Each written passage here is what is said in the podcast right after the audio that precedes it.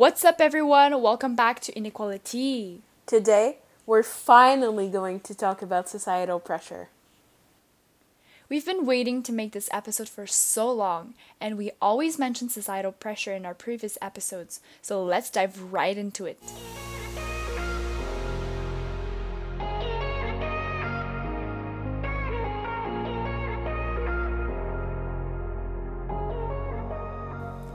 Okay, so let's first address the situation in schools because I think that's the area that affects us the most, especially at our age. Mm-hmm. I'm sure that, like, the older people who are listening to our podcast are probably laughing at us because what we're dealing with right now is maybe nothing compared to what we will have to deal with in the future, mm-hmm. which obviously I hope it changes.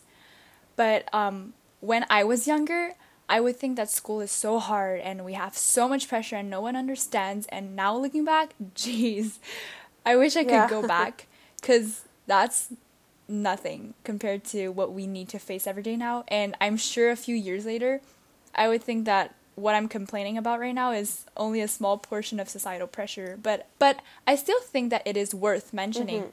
as a lot of our listeners are around 18 and we're all slowly becoming adults, so I think a lot of you can relate to things we will say today. Yeah, for sure. And I think one of the biggest problems is that pressure in school is becoming more and more intense, and the more time passes, the more pressure there is, and at a younger and younger age. Our society focuses on grades and performance, and you know, a school's reputation so much. It's really unhealthy for young minds who are still developing to feel that constant pressure from their community to perform and like most importantly to never fail. And like Angie said, it's not just about school, it's about every sphere in our society. Societal pressure is not a myth. It clearly has a big impact on teenagers' mental health. From 2007 to 2012, the rate of teens with an anxiety disorder went up 20%. Today, one in three teens is affected by anxiety, and those stats are from the National Institutes of Health. I think it's really ironic that people don't understand why more and more people develop anxiety and depression to me, it's very clear that society plays a big role in this. Yeah. The standards at school are becoming higher and higher because people are constantly reaching for higher and constantly exceeding our ex- expectations. Mm-hmm. This is where competition develops. I mean, competition is a great way to push yourself to achieve more and improve more quickly because it can be a type of motivation for some people. But if it reaches at a point where it becomes an obsession, like an obsession to constantly wanting to beat everyone, be number one at everything, mm-hmm. and strive for perfection, that's where it can lead to some serious problems psychologically, socially, and physically. Yeah, and you know, what you're saying about perfection is really interesting. Like when I was younger, like a young teen, about 12 or 13, I thought perfection was not only achievable, but I wanted to do everything in my power to achieve it. At that time of my life, I felt that stress was a good thing. There was a saying that I said, only those who strive for perfection will reach excellence. And it's that thinking that contributed to my migraines, which I've talked about in our last episode. If you haven't watched it, you should definitely listen to it. Um, but yeah, if there wasn't so much pressure on me from our society and from school and from myself as well, um, like maybe I wouldn't have had so many migraines, or maybe I wouldn't have had migraines at all. I was so young and I put so much pressure on myself that it made me sick.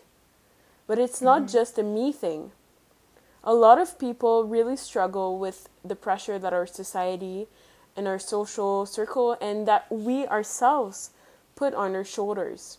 Like Angie said, everything is becoming a competition. But most of us don't want to compete. We just want to live our lives. Mhm. Yeah, that's true.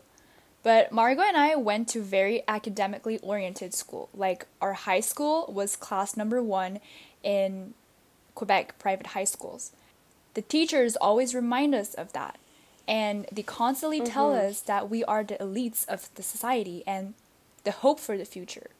We have this very heavy weight on our shoulders and this huge responsibility to be good at everything. It's the same thing for the CEGEP I'm in right now. I mean, everyone is working extremely hard.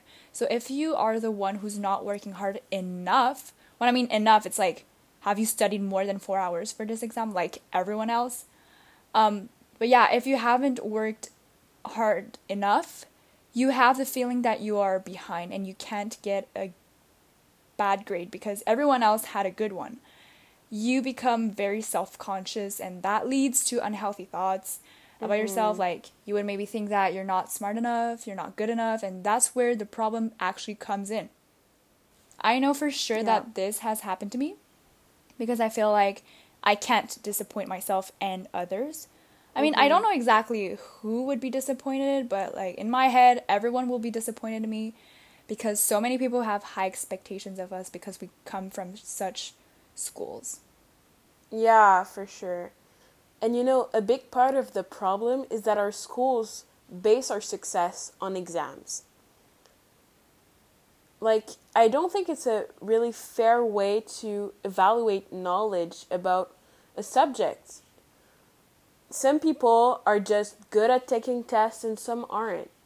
Mm-hmm. When you factor in that stress is more and more important in teenagers, I don't think exams seems like the way to go. Exams just promote stress and I don't think it's a system that asks for understanding.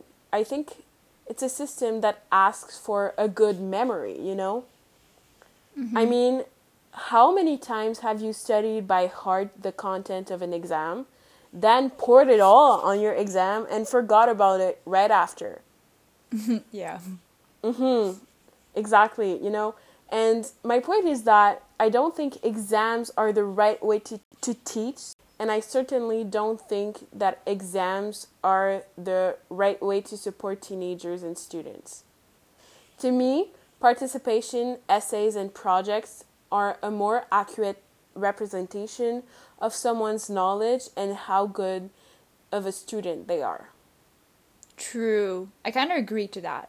But at the same time, there are some courses where you can't really evaluate a student through projects and essays. For example, you know, calculus, chemistry, physics. These are like more technical courses where it's more about practicing and getting better at calculating yeah. stuff.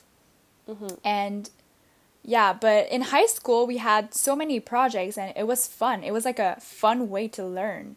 And we actually remember more. Whereas learning 500 PowerPoint slides is just so painful to learn. Yeah, exactly. You know, and I also think that our school system doesn't necessarily teach us what we need. Mm-hmm. I mean, I'm not one of those types of people that thinks like math isn't important at all. I do think it is important, but I do also think that there should be more options and that, you know, the course curriculum would be a bit less strict. What I mean by that is that in high school, we are taught as if every single one of us wants to pursue higher education. But the reality is that most of us don't. I mean, some of us don't even finish our high school. I think there should be some sort of classes that are more adapted to people who don't want to pursue higher education, or even for people who do, but that would be, let's say, more useful than a calculus class for a philosophy major. Mm-hmm. You know, or even like a, mo- a money management class.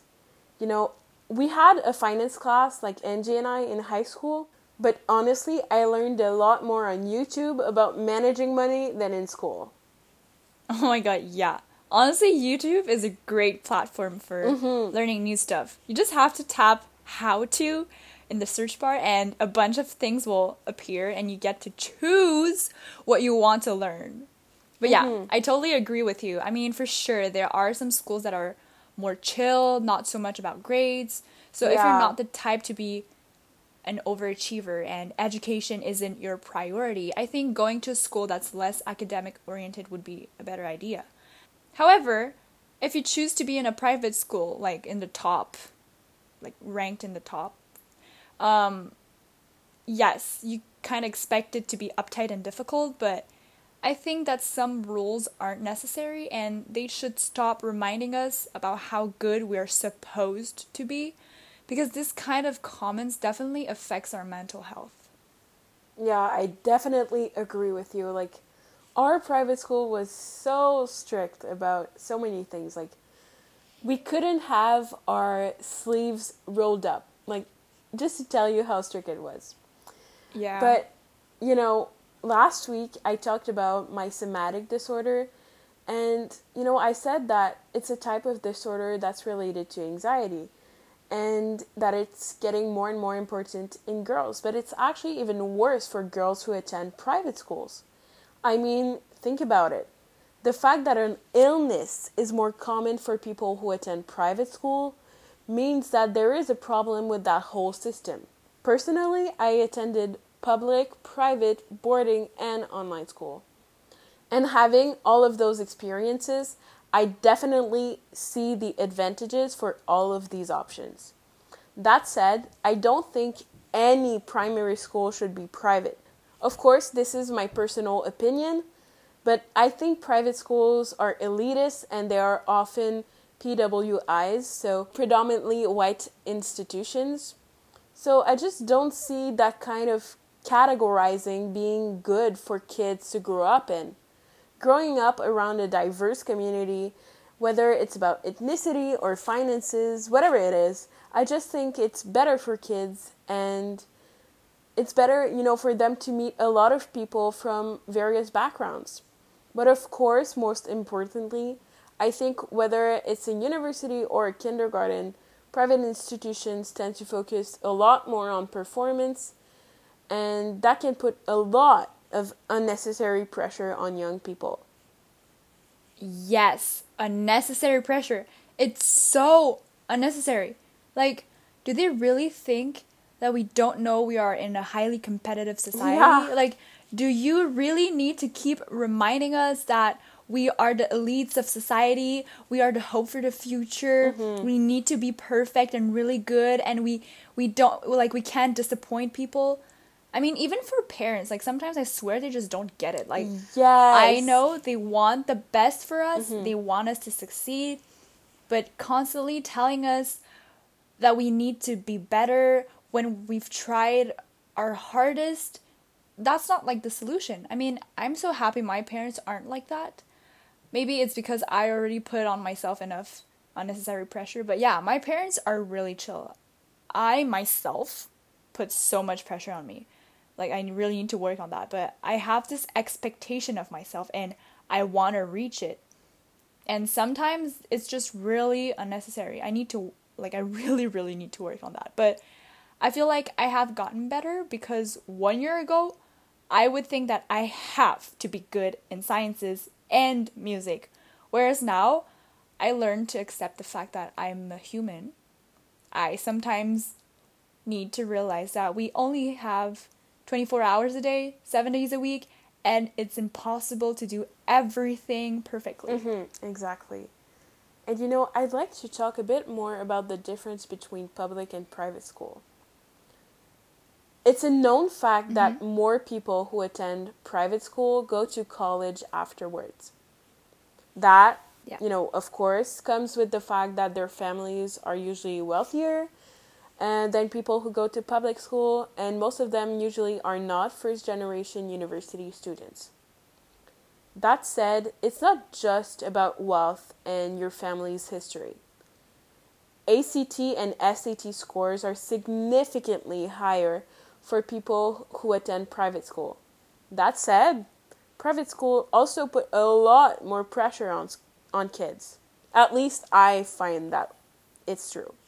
They push them a lot harder than public schools, so they might end up finding the SAT a bit easier than public school kids who haven't dealt with that kind of level of dif- difficulty in an exam yet. And also, a lot of private schools offer SAT tutors and also SAT practice tests. In general, I think they just prepare you more for that test because they know that most of their student body will attend a higher education institution. But once again, that comes back to the fact that maybe not all of their kids want to do that.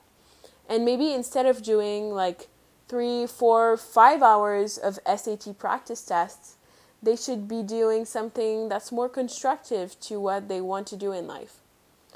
So, you know, there are advantages to both, um, but as far as prospective college students, I think private school does have an advantage in the sense that they focus more um, on their students' future and also because, you know, they they have the means to do that. Like a lot of private uh, public schools, sorry, don't have like the money to have like programs that can like tutor their students to uh, do SATs Mm-hmm. and stuff like that. Yeah, and normally people who send their child to a private school are people who prioritize education, which obviously is extremely Mhm. important in our in our society. You can see that education actually brings awareness on issues in our society because education isn't just about learning how to calculate stuff. It's also about helping us develop our point of view, forming Yeah. our point point of view and our thoughts about society. Mm-hmm. And you know, I think that school will definitely always be a problem, but there's a lot of societal pressure when it comes to gender as well. There have always been certain qualities and certain per- personality traits that are associated with a mm-hmm. specific Yeah. sex. Yeah. For example, women are seen as weaker and sensitive, whereas men are supposed to be strong and can't be seen as vulnerable people. And that's from a very young age. Those kinds of expectations can really put pressure on a lot of people, especially when it comes to looks. Girls are definitely known for their struggles with how they look, and that's from a very young age. Also, that unfortunately promotes suicide and depression in young girls because they feel like they're not beautiful enough or sexy enough or because they don't look a certain way, but they're comparing themselves to adults who are photoshopped and who are literally paid to look a certain way. That said, Yeah. I do think that a lot of boys too struggle with how they look and very few people talk about it because because it's not as common as within girls. Oh my god, yeah. I blame it on social media. Like on Mhm. Instagram, you see all the perfect beauty standards of our society. You know, big butt, big boobs, hourglass shape, smooth skin, big lips, skinny, or like now it's like what? It's the slim thick trend or I don't like is it a trend? I don't Yeah. know. Like it changes all the time. But Mhm. it's like the beauty standards of our society. And if you don't look a certain way, you don't feel like you look good, which makes you feel self conscious and not confident about your body. And that leads to so many other problems. Yes. Um, and I think that we are pretty lucky in the sense that we didn't live with that at a very young age. Back Mhm. then, if you had an iPod Touch or like even a Nano, you're like the coolest kid in the class. I mean, okay, I don't Yeah. know who like if you're listening to this and you don't even know what's the iPod Nano, it just means that you're very young. but um yeah, if you can relate, you know, you know what I'm talking about. But Yeah. we grew up with social media when we were like slightly older, but for kids right now, they all have Instagram at such a young age and when you're Mhm. young, you don't really know what's right and what's wrong and what should be considered beautiful. So obviously, if they see those pictures on Instagram, they would want to look like that when they become older. Like essentially, that's like kind of brainwashing those kids. Yeah. Yeah. And you know, I think that everyone struggled at least during a part of their life with how they look and have focused on their appearance and felt bad about it and fe- felt bad about themselves because they felt like they weren't good enough or pretty enough or not feminine enough or not masculine enough. And I think a big part of that is social media. And, you know, it worries me that kids get electronic devices at a younger and younger age because that means that they have a chance of losing self esteem and self confidence at a younger age, also, since they're mm-hmm. exposed mm-hmm. to the perfect life aspect of social media. Yeah. Like, all you see on Instagram are the highlights of someone's life with the filter, with a filter on it, you know? Mm-hmm. They, they would not put a picture of them when they're crying or sad about something. They would put pictures of their friends and show to the world how happy they are. But what the younger people see is just the happy and perfect little life of that person. I mean, like, yeah. everyone sees that, not just younger people. Like, everyone sees the good side mm-hmm. of that person's life. It affects the younger people more because mm-hmm. they they can't really like they they don't like they grew up with that, so they don't really know like if it's mm-hmm. right or wrong. Like they, they they don't know about that. Yeah, yeah, I totally agree, and I think you know when we're younger, our brain is also like not as mature and developed mm-hmm. and you know, we haven't reached that level where we understand that, you know, it's not a fairy tale. But mm-hmm. even when we're adults, you know, we can still feel like we are less confident even when we're adults. So I can't even imagine like a 8-year-old, you know, or even like yeah. a 13-year-old. Yeah, yeah, yeah. I think still even with all of that, a lot of people seem to underestimate the power of social media in our lives but I feel like it has an even bigger impact than people who are aware of it realize it. For example, a couple years ago, Kylie Jenner revealed that she got lip fillers. And after that, the demand for lip fillers, and specifically for Kylie Jenner lips, boomed. According to Dazed Beauty, there was a 70% increase in inquiries for lip fillers within 24 hours. That's oh crazy, oh don't you think? Yeah, it's it's so crazy. Mm-hmm. Um, but yeah, like influencers play such a big role in our society, whether we want it or not. Um, I'm not shading on Kylie Jenner because there are so many other people on this planet who are the same. But Kylie is kind of promoting this perfect body image in society, like the curvy hourglass shape, uh, the slim thick type, whatever you want to call it. But she definitely contributes to the unhealthy mindset of always looking sexy and good. Mhm. And you know, I think the idea of likes has definitely a big impact on how we define ourselves. Mm-hmm. And you know, we see people like you just mentioned Kylie Jenner. So let's yeah. go with her. Um, you know, they have dozens of millions of followers and they have multiple millions of likes. And I think, you know, some people feel like they have to reach that level. I mean, not necessarily millions, but they feel like they're worth is defined by the numbers of likes they get or the numbers of followers they have. Mm-hmm. But I definitely don't think that only people with a usual, I guess we could say, number of likes and followers. Um, I don't think it's like the only ones that are defined by social media and how much like they're popular on there. Like a lot of people who have like tens of thousands of followers or even millions, like Kylie Jenner, like I'm sure they feel vulnerable and certainly feel like they have a standard to uphold and that can put a lot of pressure on you, especially when you're a teenager. Mm-hmm. Yeah.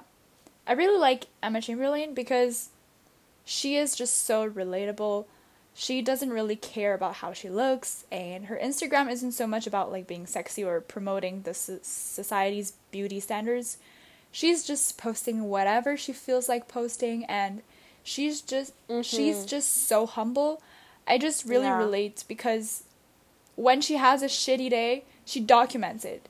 She vlogs mm-hmm. it. I mm-hmm. mean, And everyone has those days. I mean, we probably have more bad days than happy days. And I just really appreciate the fact that she's not only showing the good side of her life, but also her downside. Yeah, and I totally agree with you. And that's probably why she became popular so quickly. Like, she was like a breath of fresh air.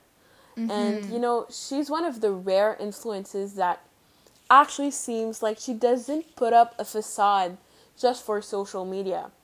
Yeah. But there are still a lot of influencers who give like the image of a perfect life and I partially do get why because you know it's harder to admit things that are negative especially yeah. when the whole world is watching you. Mhm.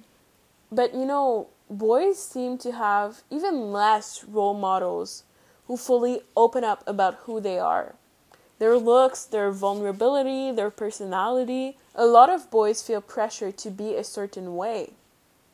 Yeah, and like even for boys, like why can't boys cry? Why can't they show emotions and why do they always have to act strong and unbothered? And even for physical appearance, like social media is also promoting this tall, strong, muscular image mm-hmm. of men and it's just yeah. very unhealthy.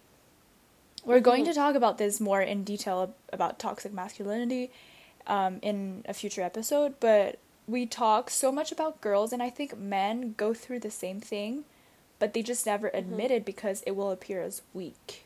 To finish off, we have a question from one of our listeners. So, Angie, you are a CBC, a Canadian born Chinese.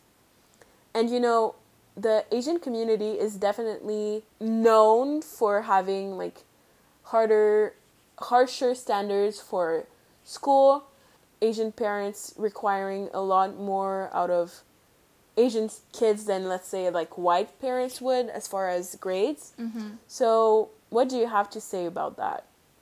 I think that um, it is true that a lot of Asian parents are like are pushing more mm-hmm. because I, I feel like especially like um, immigrant parents yeah mm-hmm. um, because they basically sacrificed their whole career their whole lives to come to uh, another country that they don't know and like all their hope is on you you know mm. so you definitely feel the pressure and it doesn't help when they're like constantly reminding you that you have to be good, you have to be um, the best or whatever.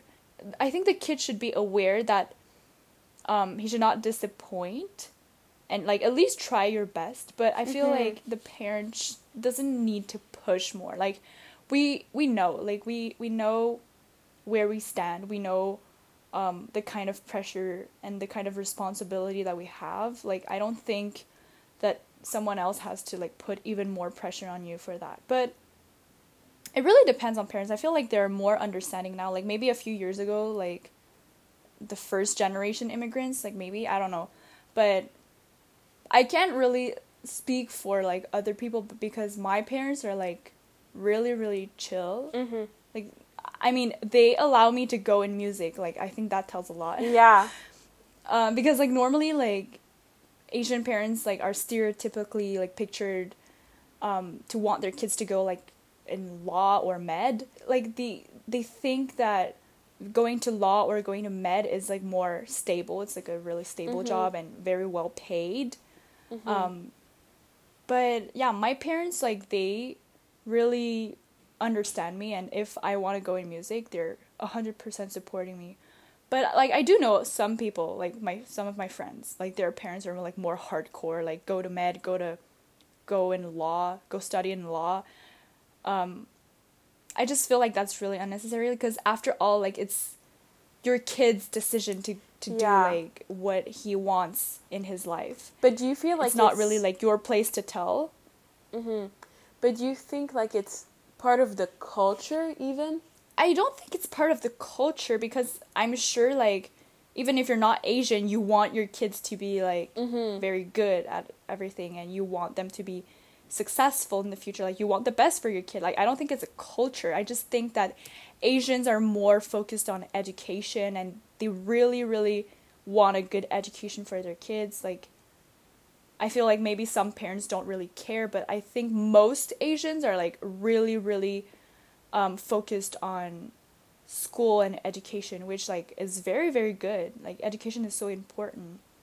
Mm-hmm. But I mm-hmm. just feel like some Asian parents just need to like chill a bit and maybe let your kid breathe and let them choose what they want to do in the future because after all it's their lives like it's mm-hmm. not yours mm-hmm. but like you can you can help them like orientate in whatever they want to do but like don't impose something yeah. on mm-hmm. your kid like that's really unhealthy mm-hmm. and i think you know that stands for you know whether you're white or black or you know a yeah, latinx yeah. or whatever you are like but you mm-hmm. know pressure is maybe a bit more common i would say in like mm-hmm. asian households yeah you know, I think it's a good point that you make because all parents, you know, they want their kids to be happy, but I think that does vary on the culture, like what is considered happiness. Like, is it a stable job? Yeah, yeah.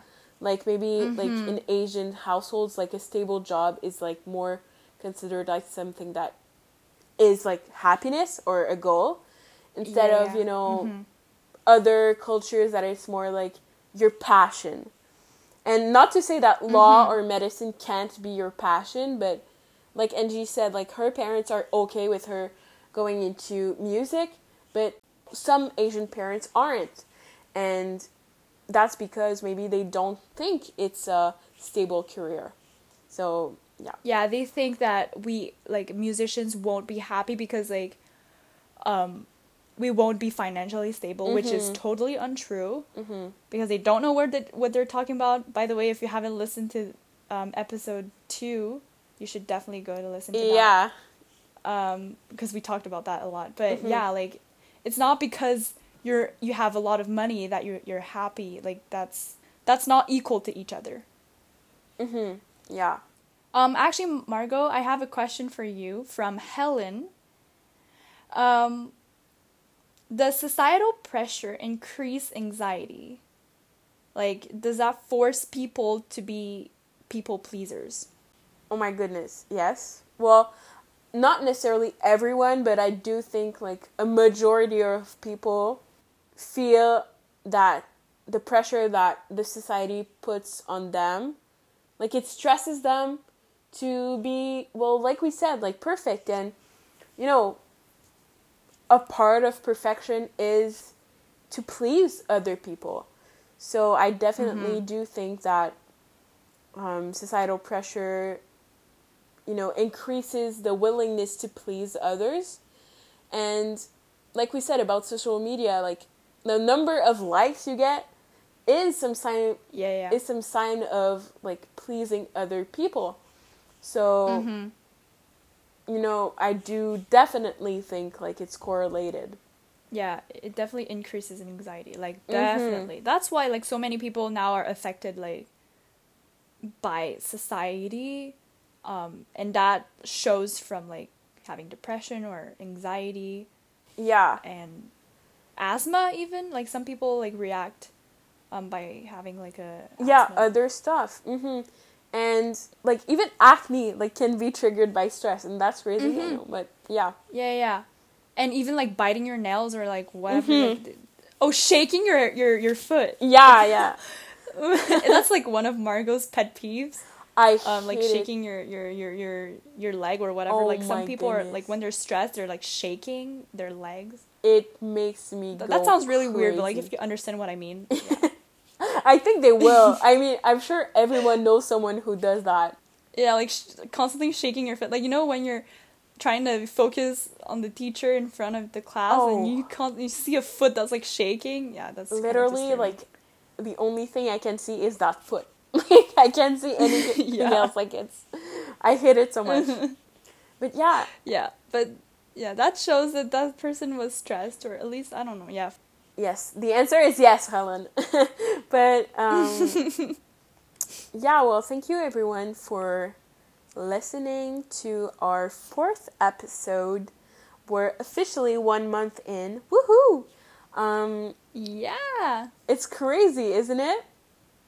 Yeah, it's so crazy. I feel but like we we really um, appreciate the fact that you guys listen to our podcast, and we Mhm. really hope that you like it. And don't forget to follow us on social media. You know it by now. Our Instagram is at inequality. Our Twitter is at inequality underscore. We have recently created a TikTok. It's at inequality. And you can also email us at inequality at gmail.com. So, yeah, thank you guys for listening. We will see you next week. Bye.